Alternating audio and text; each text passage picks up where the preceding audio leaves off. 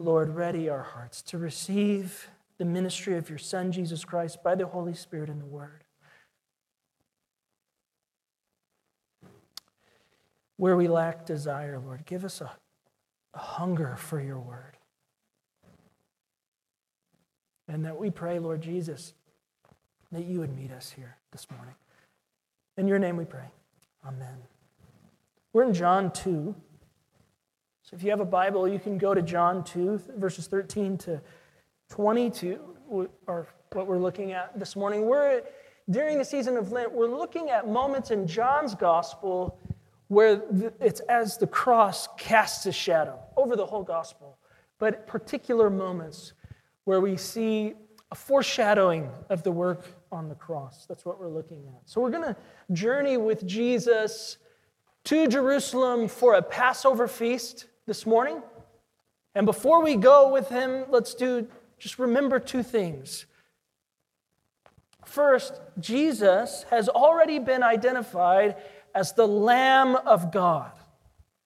We talked about this last Sunday. John the Baptist declares, Behold the Lamb of God who takes away the sin of the world. That would be significant for us because Jesus is going to celebrate what meal in our gospel? Passover. He's going to go celebrate Passover. The second thing we should be mindful of, without getting into all the details, just before our reading in John 2, Jesus manifested his glory at a wedding. They had run out of wine. And Jesus had turned water into the best wine.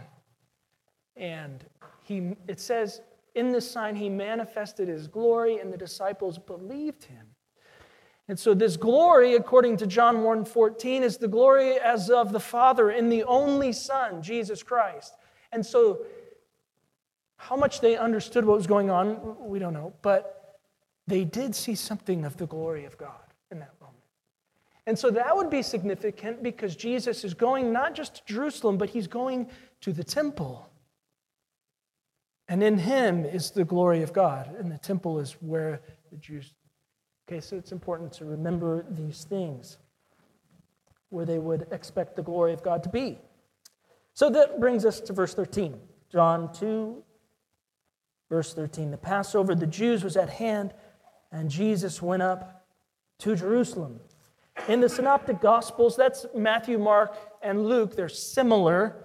In the Synoptic Gospels, one Passover feast in Jesus' life is emphasized over all the other ones. It's, it's the Passover before his passion, in the week of his passion. Throughout John, though, we find out that Jesus went to Jerusalem for several other Passovers, at least that John makes note of. And this Passover, we touched on it last week. It's the Feast of Feasts in the Jewish calendar.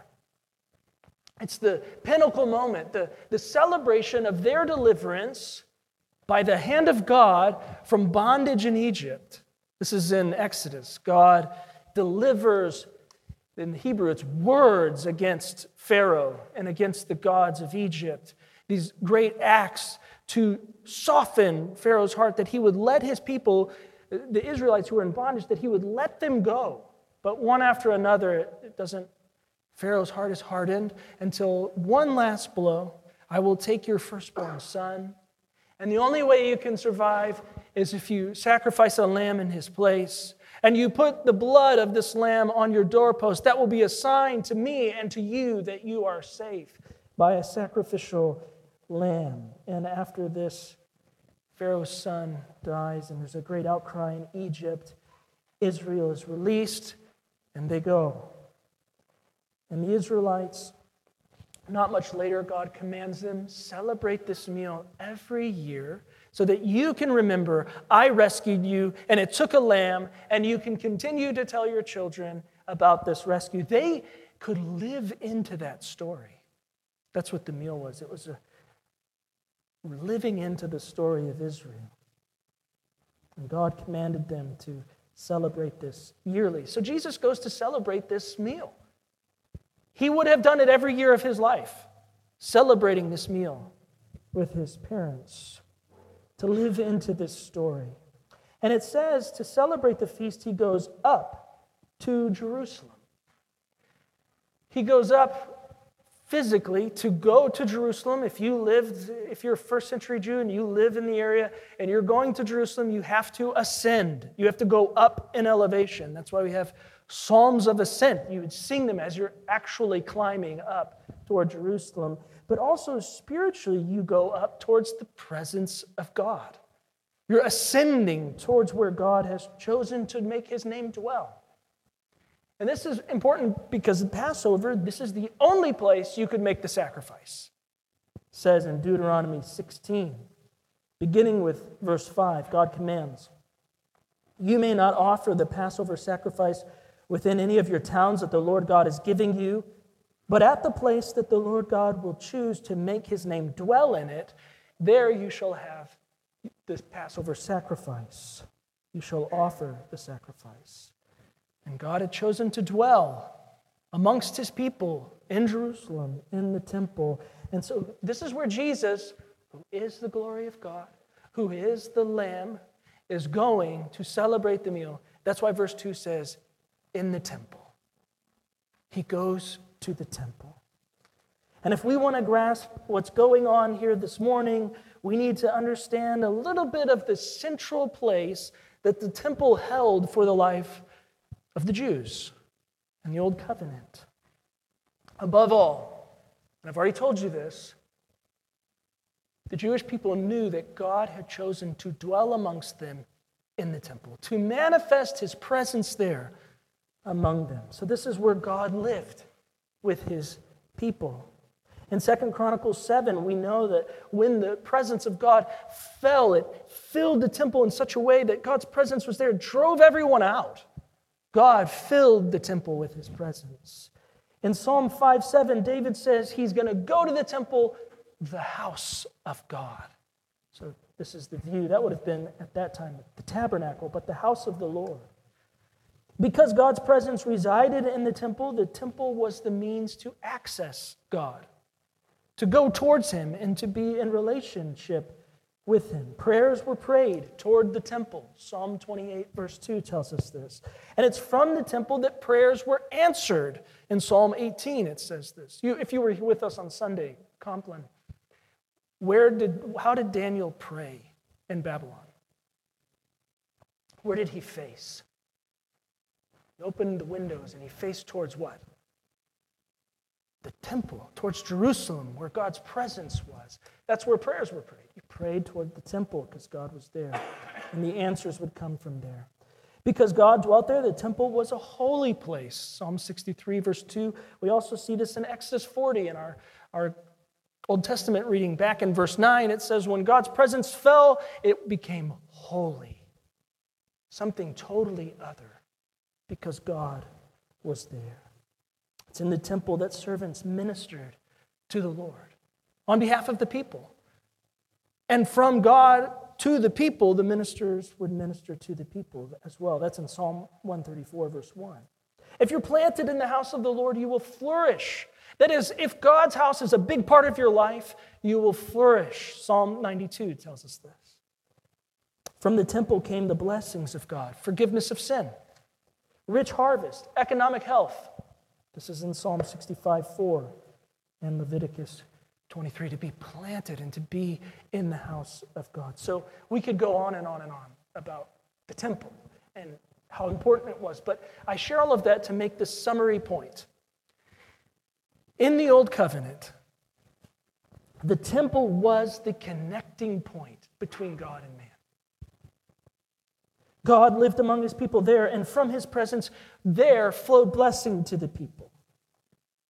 God's people would gather there to worship, to learn about God and His Word, to pray there, and to offer sacrifice there. That when they were outside of relationship with God because of covenant faithlessness, they would go to the temple to be restored to God. And the sacrifice made there, especially on the Day of Atonement in Leviticus 23. This, in the temple, is where God and man could join even with veiled and in a shadow, in some way, they could have something of the presence of God. This is where Jesus goes. This is where he goes. And what does he find? Prayers filling the house of the Lord, people singing and making a joyful noise. A general attitude of everyone just seeking the holy presence of God and the priest helping and ushering people towards the holy presence of God. Is that what he finds in our gospel reading? No. He does not find that. He finds the temple corrupted by men and women, impeding the pursuit of the Father. He finds merchants selling oxen and sheep and pigeons for sacrifices. He finds money changers, they're exchanging dirty coins, impure coins like Roman coins. They're, you give that, and they'll give you a pure coin so you can make your temple tax. You can pay your temple tax. And this is all happening, it'd be happening in the court of the Gentiles, in the first part of the temple. The, the court of the Gentiles, that's where if you weren't a Jew, you could go and seek God there. You could be near his presence in that area, the court of the temple, uh, the court of the Gentiles. But right now it's crowded with merchants, it's noisy with oxen. Instead of the smell of incense, you smell manure. The temple, this connecting point, it's been turned into a house of trade. That's what the ESV says. And Jesus, he's consumed. He's consumed. He is zealous for a proper reverence for God's dwelling place, proper response to God's presence. He wants people pursuing the Lord. Can you just imagine for a moment that you're there? If you want to imagine with me, you could close your eyes and the best that you can, not knowing as much about first century Jewish life, but you've traveled there. You've walked there in your sandals, and you've arrived and you didn't bring a sacrifice because you know they sell them there. And so I'll get one. I don't want to try to keep a pigeon alive all the way to Jerusalem. So I'll get one when I get there. When you arrive this year, though, the merchants have set up in the temple. And so you go into the temple and you're bartering for a pigeon. And the, the noise of other people negotiating and animals is filling the space. And suddenly, as though it wasn't chaotic enough, chaos breaks loose. There's some guy whipping a whip around the room. The Greek indicates that the whip was aimed at the merchants, not the animals. Now, I'm not saying he actually hit people, but that was what it was for, to get them out. And it's great. All of a sudden, he's flinging the whip at the pigeon guy that you're talking to. And so you're ducking to try to miss the whip. He's telling people, get out of the house of the Lord. And then he grabs jars and he starts dumping all this coin everywhere. It's clattering all over the stones. And you think, I'm going to grab some of this. But then he starts flipping tables, even the table that you're standing at. And now you think, I better get out of here for my life's sake. And so you hide behind a sheep as it scurries out. That's what's going on. Jesus is gentle and lowly, and he knows how to crack a whip. And that's what happens in the house of the Lord. God's Son has come to the Father's house to worship, to enjoy this feast of deliverance. And rather than setting up across the way, the merchants have come into the house.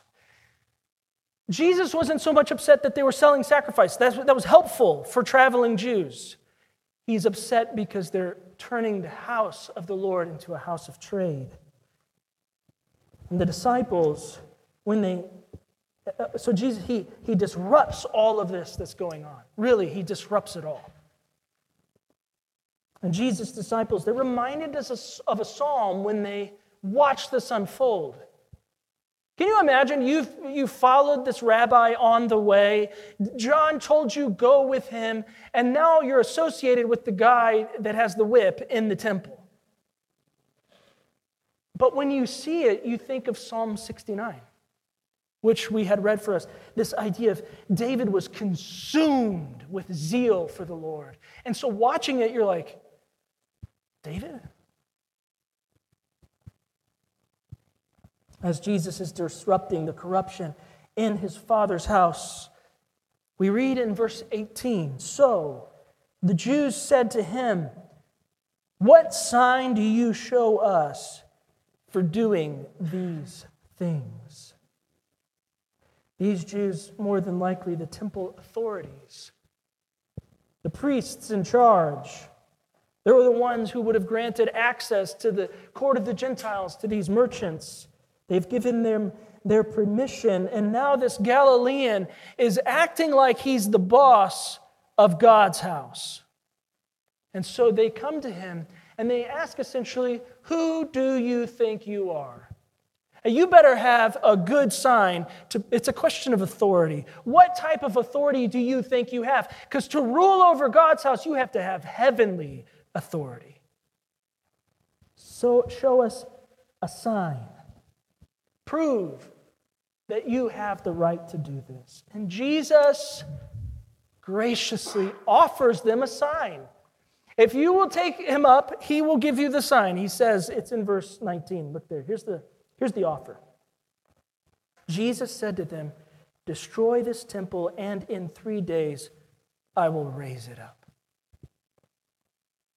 That would be an appropriate sign, since up to this point, in verse 20, it's taken 46 years to construct this temple.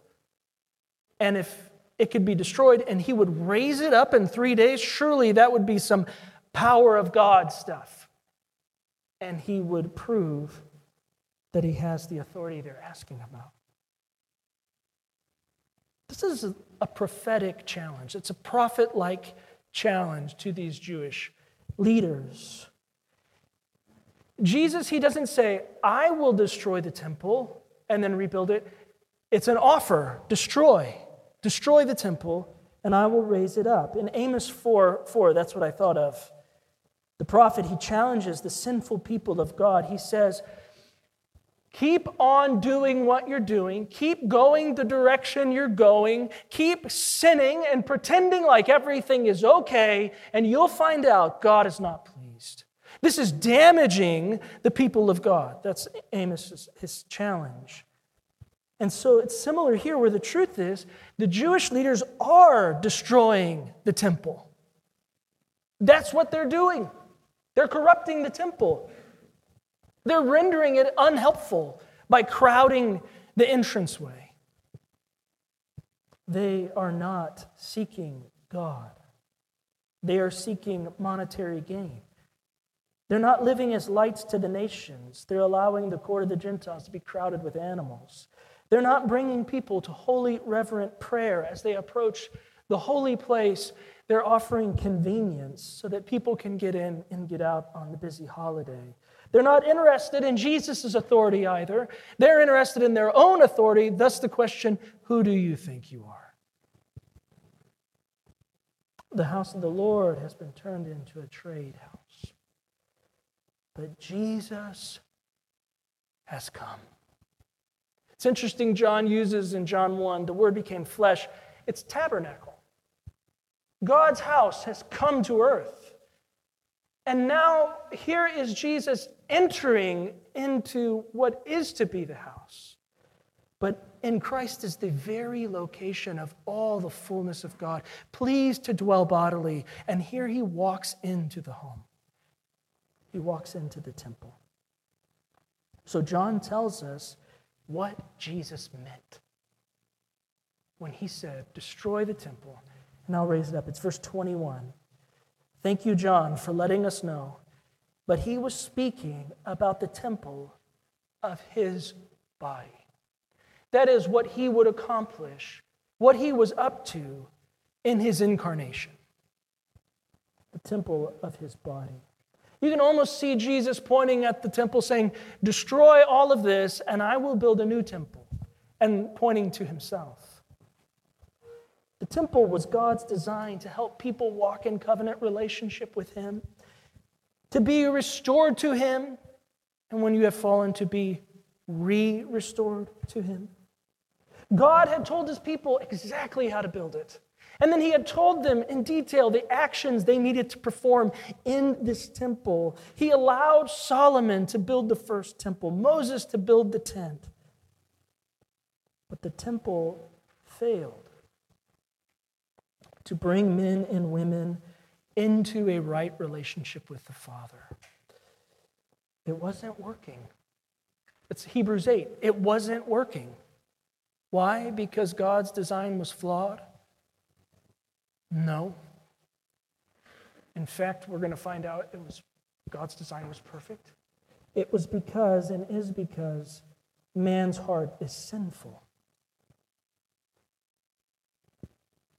Sin, it's turning from God to worship and serve anything that is not God. And like the priests, the Jewish leaders, these money changers and merchants, it's our tendency in the fall and with broken hearts to take holy things and corrupt them. We know that in Christ our bodies are a temple of the Holy Spirit, yet we bring sin into our lives. We take Eden and we bring death. Though we know God's commands are good and for our good, we listen, we tend to listen to the world and what the world says is good. We take the temple and we make it a house, uh, we exchange. For example, as we gather together in this, the house of the Lord now as saints to worship Him, we're often, not you in this room, obviously, but we have to exchange that for different things hobbies or sleeping in or sports. We pursue convenience over holiness. We block the glory of the Father from others as we pursue our own gain and our own fame. And during Lent, we recognize this, we name this, we confess this, and together we seek afresh the solution.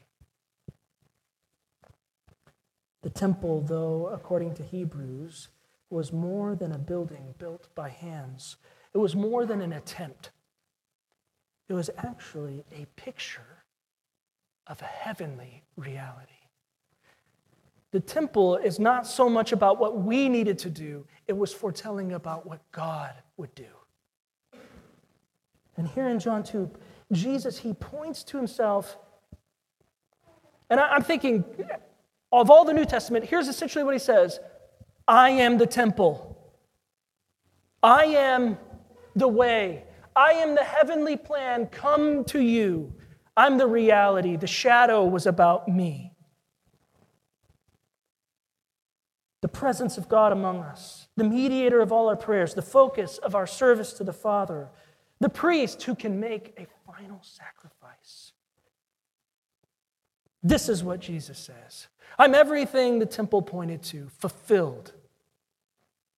In Matthew chapter 12, he says, In me something greater than the temple has come. The house of the Lord was the means through which God would dwell with men and through which his blessing would be with them. But now in Christ, that, this is the connecting point. This is how we come into a right relationship with the Father. It is through Jesus.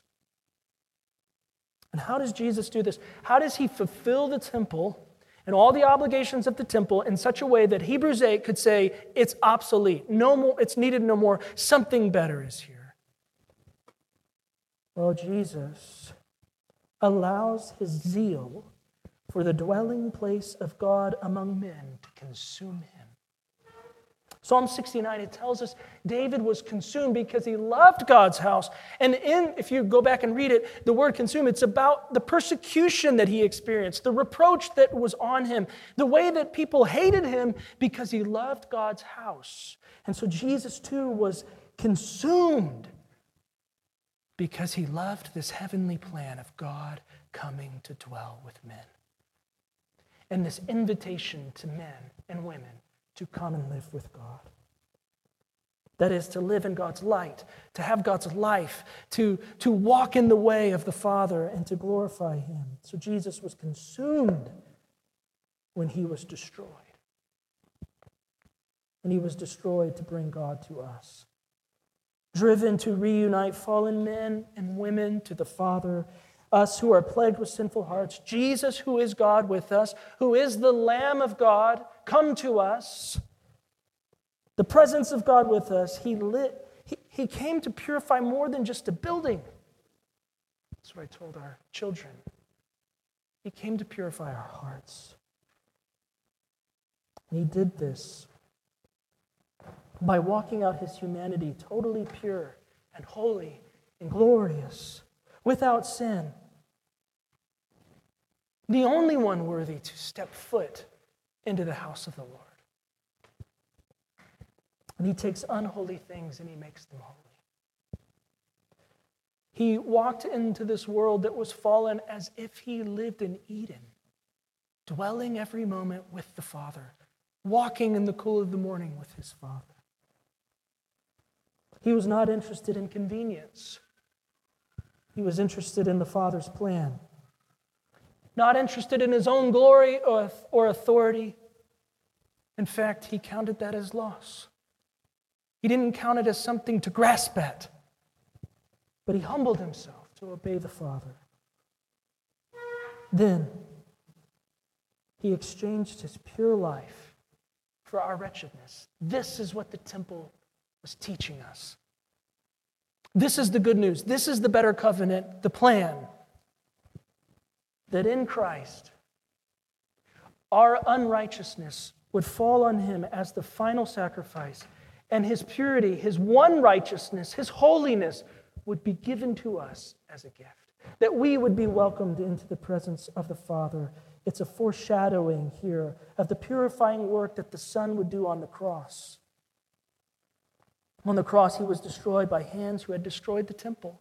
Eventually, they will crucify Jesus for this destroy this temple, and I'll build a new one. In his trial, this is the accusations that are leveled at him. Remember, he said he would destroy the temple? They're wrong. He never said he would.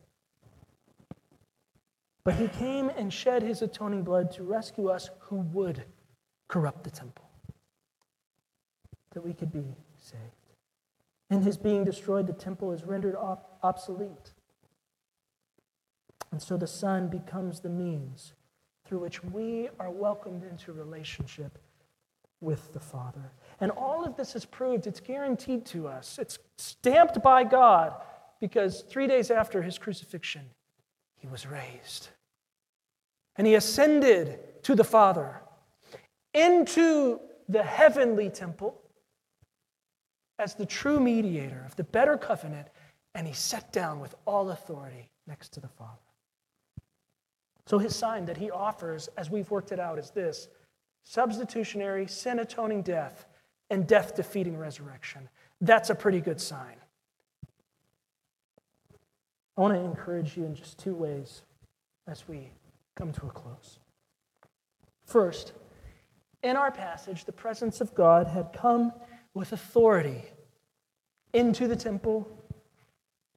Jesus sought reform and change to purify the house. He drove out these corrupt practices. But the people in question, the merchants and the money changers, and the people asking the questions, the Jewish leaders, after Jesus left, they all went back to normal. It all happened again. The stalls were set up inside the temple. Jesus will drive them out again. They were unchanged by the presence of God in their midst. The Jewish leaders, they, they don't pause and say, Is this guy right? Instead, they challenge him. No, he's wrong. They even know that he could be from heaven in John 3, a guy named Nicodemus, he says, We know that you are sent from God. But they weren't interested in being transformed by God's presence. They were interested in keeping what they had. And so here's what I want to ask you Are you interested this morning, by God's grace, to be changed by the presence of Christ among us? They were unchanged. But we, by the Spirit in us, we can be changed. The messes in our hearts, God can clean them. And we make this mistake of not allowing God's presence to transform us when we hear the prompting of the Spirit and we ignore it. Or we make this mistake when we hear the word proclaimed and we don't ask, Holy Spirit, what, what are you doing in my heart? So this morning, I would encourage you that Jesus is here. And in this season of Lent, He is working to clean up messes in our lives. Be changed by His gracious presence. Second, to be changed, we must believe. Jesus shows here there's a right way to approach, approach God, and it's through Him. That's how we come to the Father. The temple showed us we're unable to approach God rightly. Even the sacrifices we try to make, this is speaking in the Old Covenant, that, that we try to make, they're made with impure hands and impure hearts. We needed a better sacrifice, a sacrificial lamb who could purify our core. And Jesus, he went to the temple on Passover here, but he would come again to Jerusalem, not to just celebrate the Passover, but to become the final Passover lamb. And we who are in bondage, not in Egypt, but to our sin, we come to Christ, who is the Lamb, who shed his blood not over a doorpost, but on a wooden cross. And that cross becomes the sign to us of our salvation and to God that we are safe in Christ. How do we receive this gift? Coming into the presence of the Lord, forgiveness of sin, change in our lives. We do what the disciples did in John 2 22. They looked at the risen Christ years later. They looked at his crucifixion. They opened the scriptures, and it says they believed the words of Jesus. They believed in who Christ is. And so we cast our trust onto Christ, not a system, not a work, not a fast, not a temple, but on the person of Jesus Christ. And we are saved and given the power to be changed by God's presence in us. Let me pray for us. Thank you, Lord, that where we are weak, you are strong. You are able to rescue us. You are able to redeem us and to save us, to take us who are unholy and make us holy by the blood of Jesus Christ. And so this morning I pray for a washing in the blood that the parts of our hearts that are a mess, Lord Jesus, gently, gently cleanse us. If you need to, we ask that you would just drive those things out with force that would keep us from your presence. And with faith in you, help us to step closer and closer into life with you. We pray this in Jesus' name. Amen.